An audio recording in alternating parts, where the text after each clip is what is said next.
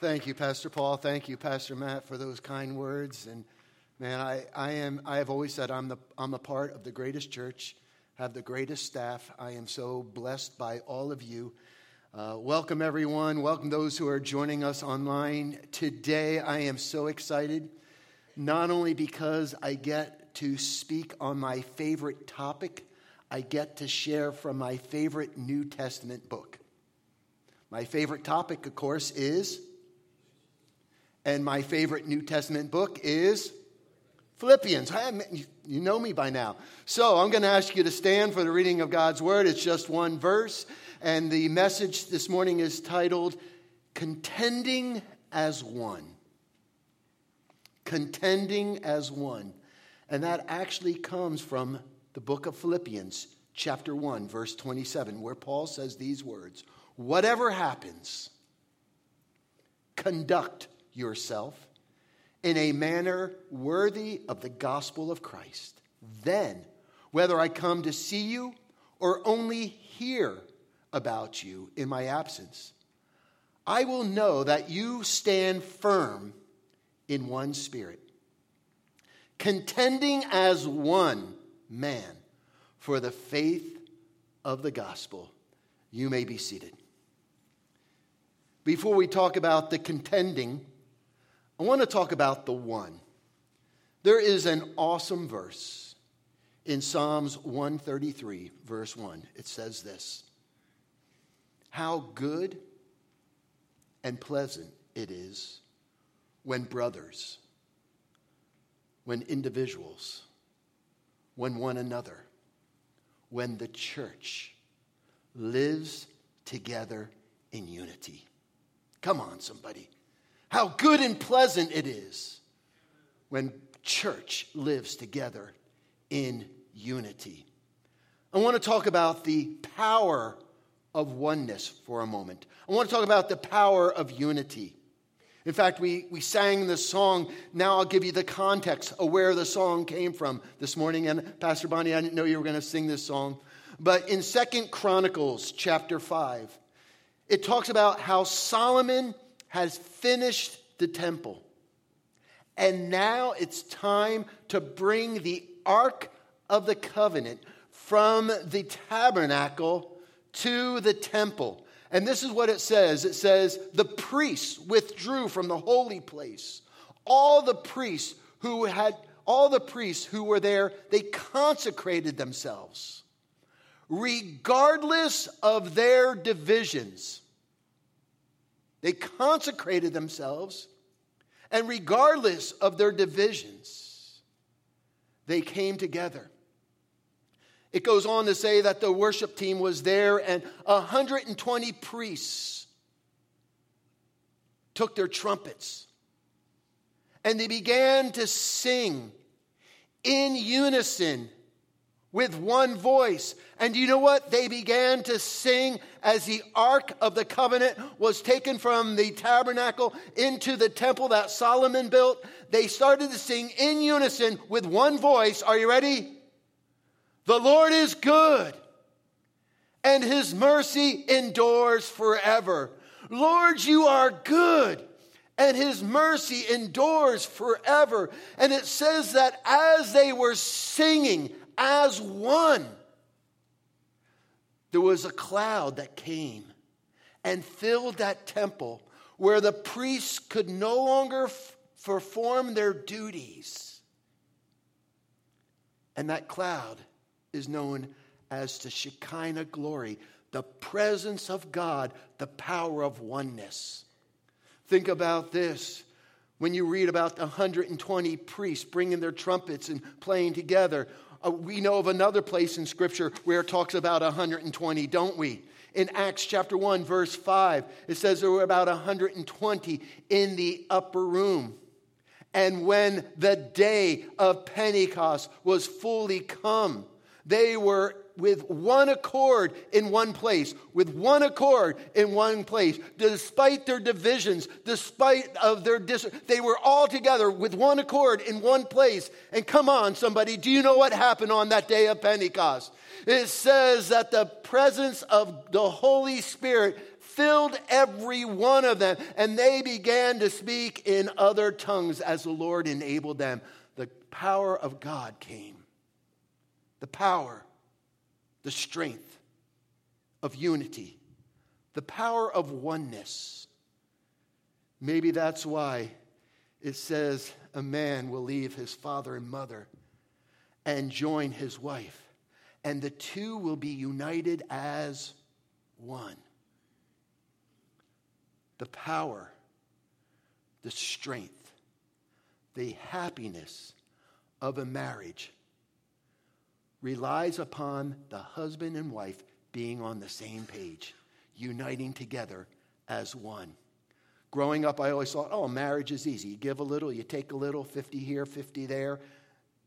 Uh uh-uh. uh Because I later in life read that husbands love your wives like Christ loved his church and was willing to sacrifice all. Now, I'm telling you, if you're in a marriage where you give 50 and he gives 50, it ain't good enough, man.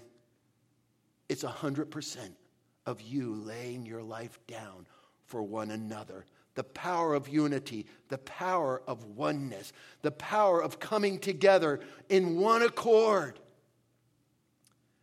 For a few moments, I just want to celebrate 28 years of what God has done through us as we have come together despite our differences, despite our different opinions. Hey, hey, first and foremost, can I say something? There's no such thing as a perfect church.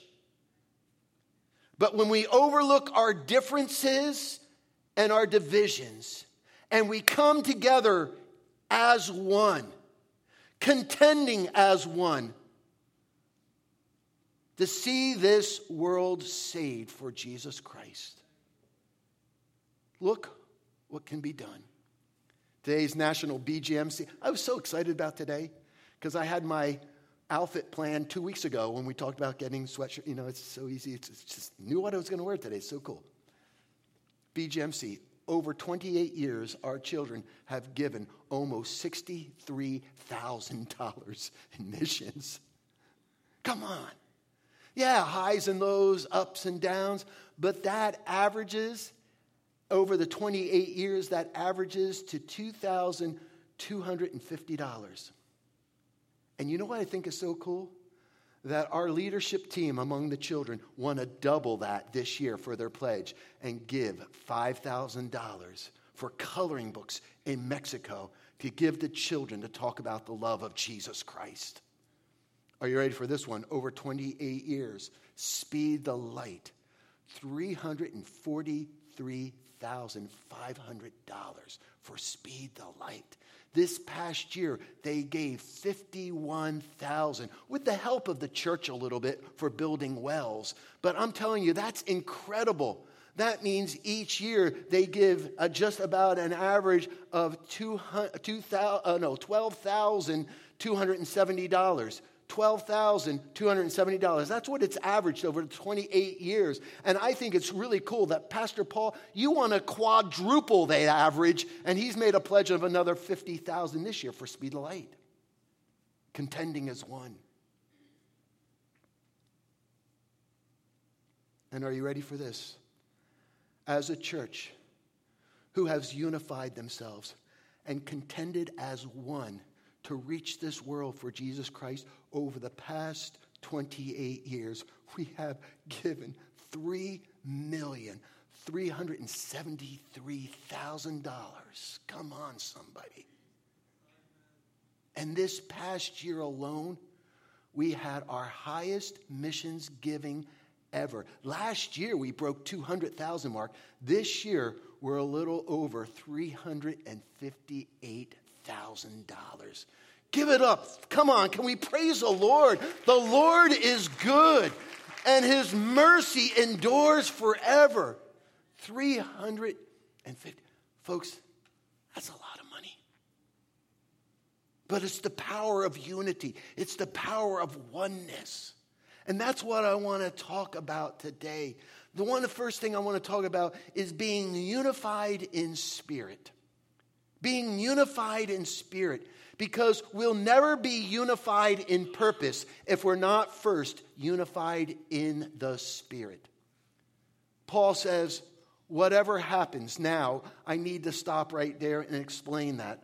Whatever happens. What is Paul referring to? How many know we can't control all things? We can't control things. Sometimes we just get bad news. Whatever happens. So let me give you the historical context of what's taking place when Paul says these words, whatever happens. When Paul writes to the church at Philippi, most of you know this, he's in prison. He has been arrested for preaching the good news of Jesus Christ. He was arrested in Jerusalem for telling others about the way. And being a Roman citizen, he, he appealed to go before Caesar. Caesar is a synonymous with emperor, and the emperor at the time was Nero, and that's important to know. In fact, you can read about this in the last eight chapters of the book of Acts. And I'm so excited because at the end of April, uh, on Wednesday nights, we're going to have an eight week study on the book of Acts. So if you don't know anything about the book of Acts, come out on Wednesday nights at the end of April. The last eight chapters talk about exactly what's going on right here. He's in prison, waiting trial. History tells us it took about two years for his trial to come about. And to make sure he wouldn't escape, 24 7, he was chained to a guard. House arrest. No cable TV. No exercise room. No three meals a day. Back then, the Roman government really didn't care about the humane, uh, how, uh, uh, uh, care about their prisoners. You, as a prisoner, you had to have friends and family care for you and bring the necessities of life water, food, clothing. And there he is. Whatever happens, it must have been a physical and emotional strain Come on, sometimes life is just not fair. And what he's basically saying is also, who's the emperor? Nero. He writes around 60, between 60 um, AD and 63 AD, and in around that time when Nero was a nasty emperor who loved to persecute Christians. In fact, we know in AD 65, Rome burnt and many believe it was Nero who set fire to his own city so he could blame the Christians. So this great persecution among Christians took place. So here's this emperor who hates Christians, who's probably Paul's life is on the line.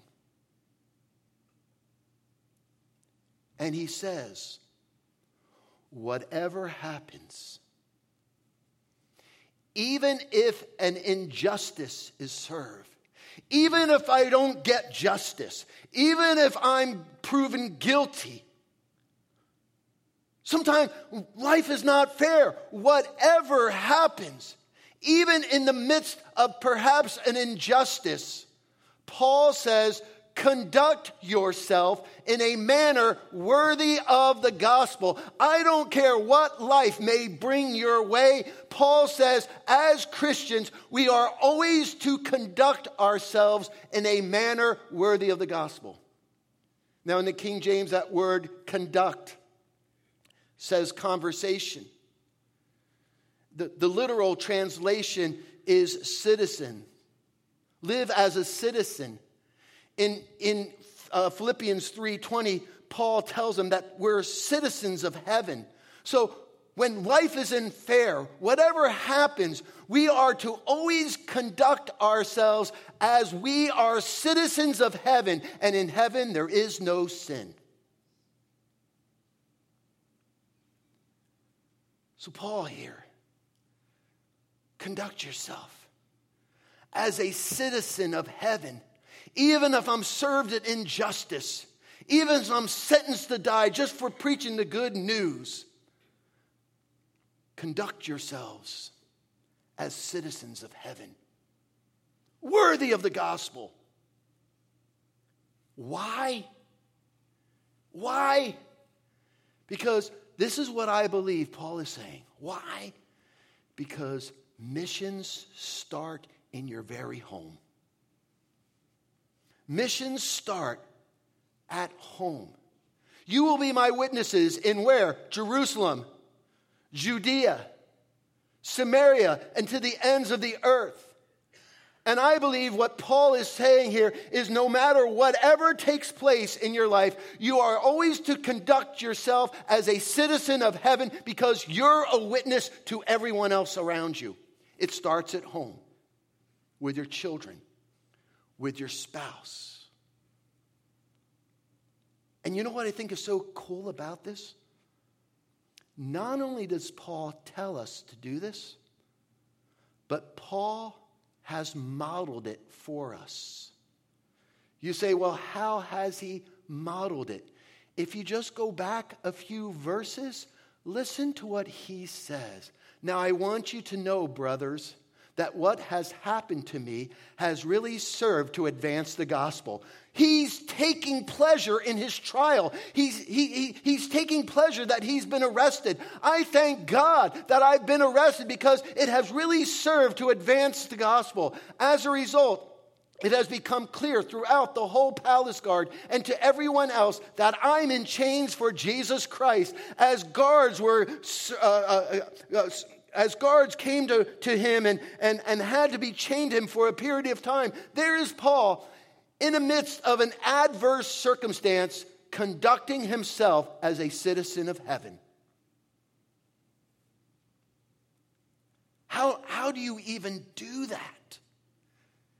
In the midst of facing an injustice, in the midst of facing death, Paul, instead of being bitter, instead of complaining, he's got this pleasurable attitude that this is all working together for good.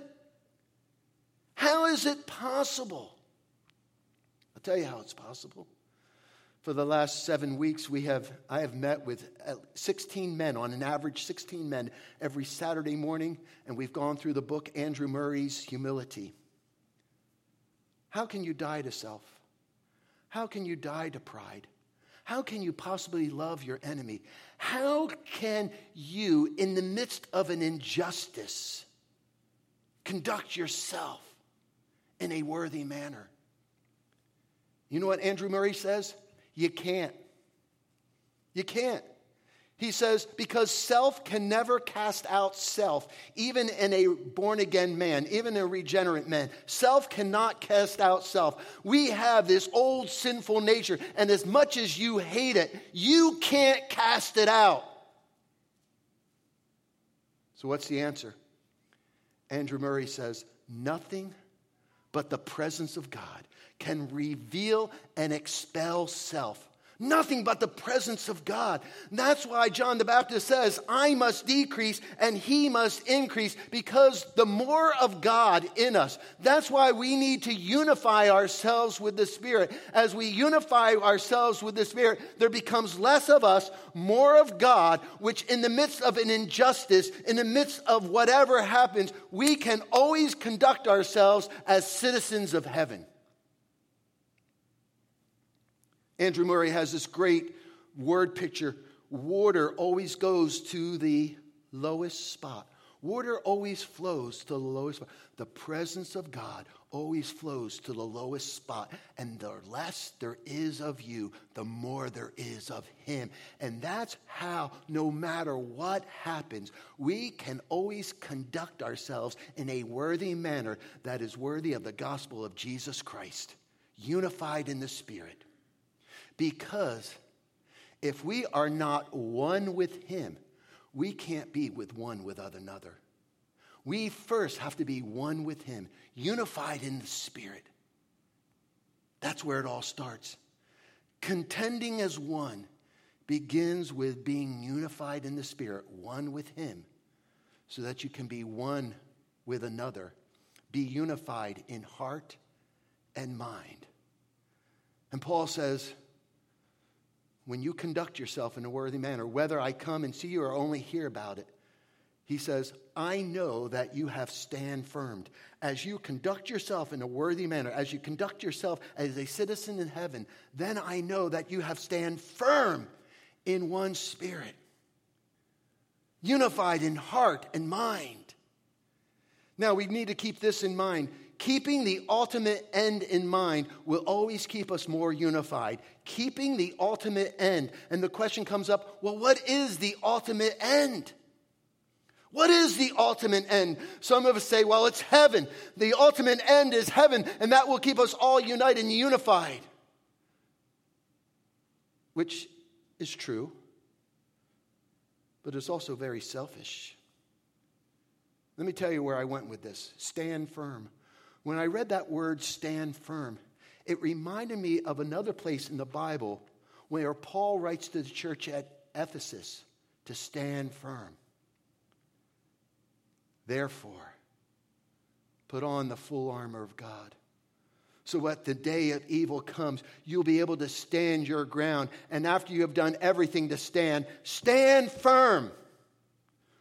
Paul tells the church at Ephesus, stand firm. And as you stand firm, unified in heart and mind, what? Put on the belt of truth. Put on the breastplate of righteousness. Feet, uh, have your feet fitted with the readiness that comes with the gospel of peace. Take the shield of faith. Put on the helmet of salvation. Take the sword of the Spirit. And a lot of times, that's as far as we go. But there is another element to the armor of God and pray in the Spirit on all occasions with all kinds of prayers and requests. With this in mind, be alert and always keep on praying for the saints. Folks, the armor of God is not so much about us, but the armor of God is preparing ourselves so we can pray for one another. And what are we to pray? Listen to what Paul says. This is where it all. Now, let's connect the dots. This is what the armor of God is all about praying for all the saints. And Paul gives us a little insight how we're to pray. Pray also for me, that whenever I open my mouth, words may be given to me so that I will fearlessly make known the mystery of the gospel. What is the mystery of the gospel? You got to go back to Ephesians 3 6, there on the bottom. This mystery is that through the gospel, the Gentiles are heirs with Israel, members together of one body, sharers together of the promise of Jesus Christ. The mystery of the gospel is that it's for the whosoever will.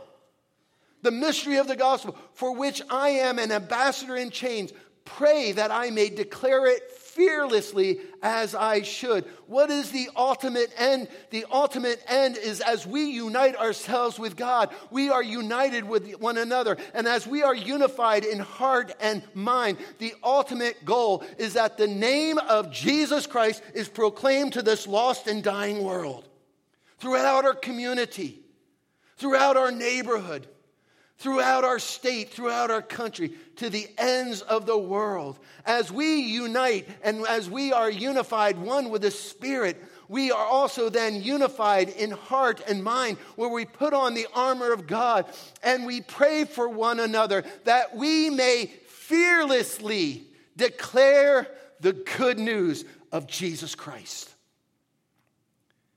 And as we're unified in one spirit, as we're unified in heart and mind, we will be unified in purpose. What is the purpose?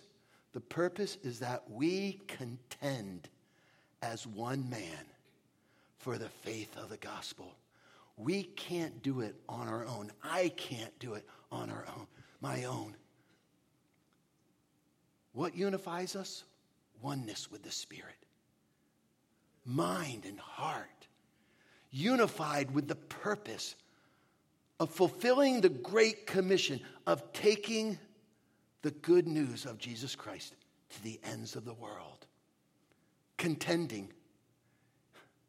That, that word contending, in the King James, it's striving.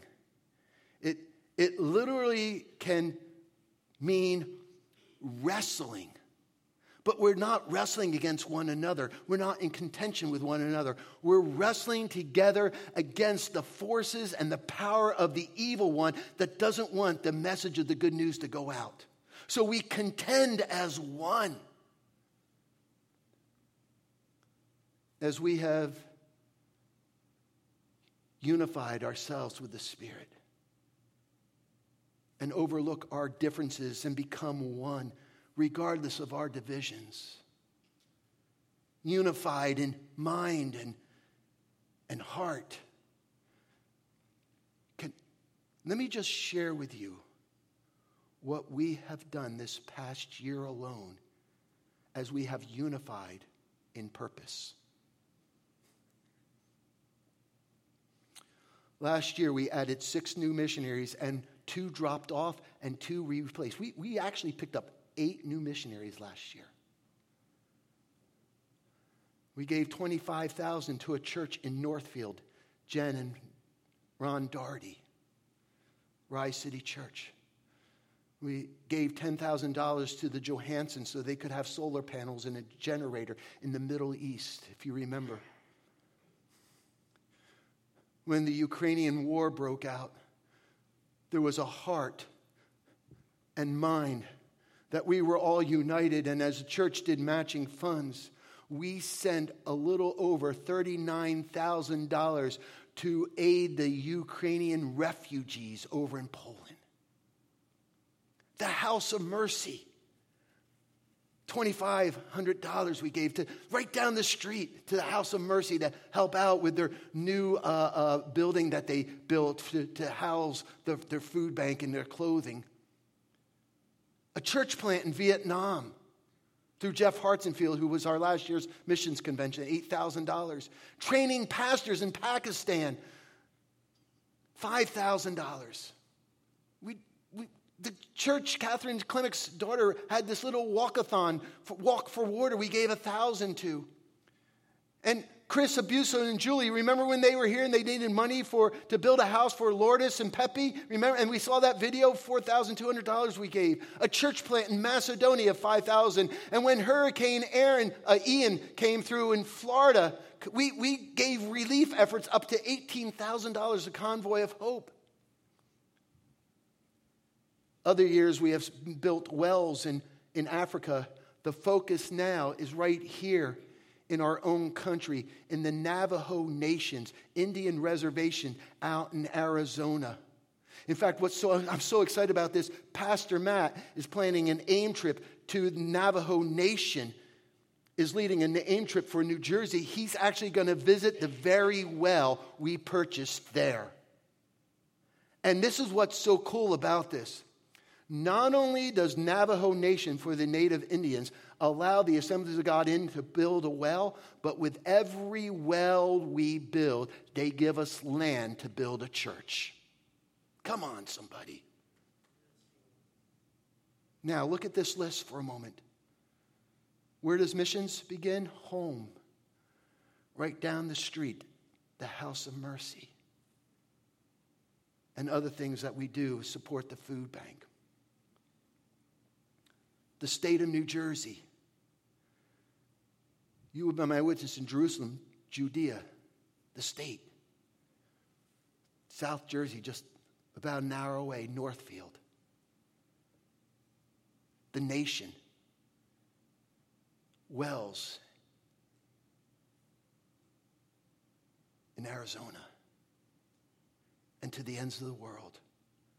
We've taken that very diagram and we've invested in the world because we have been unified in purpose, contending as one for the faith of the gospel. Because of being unified in the spirit, we're unified in heart and mind, we're unified in purpose. Folks, it, we could not do this if it wasn't for God working through us.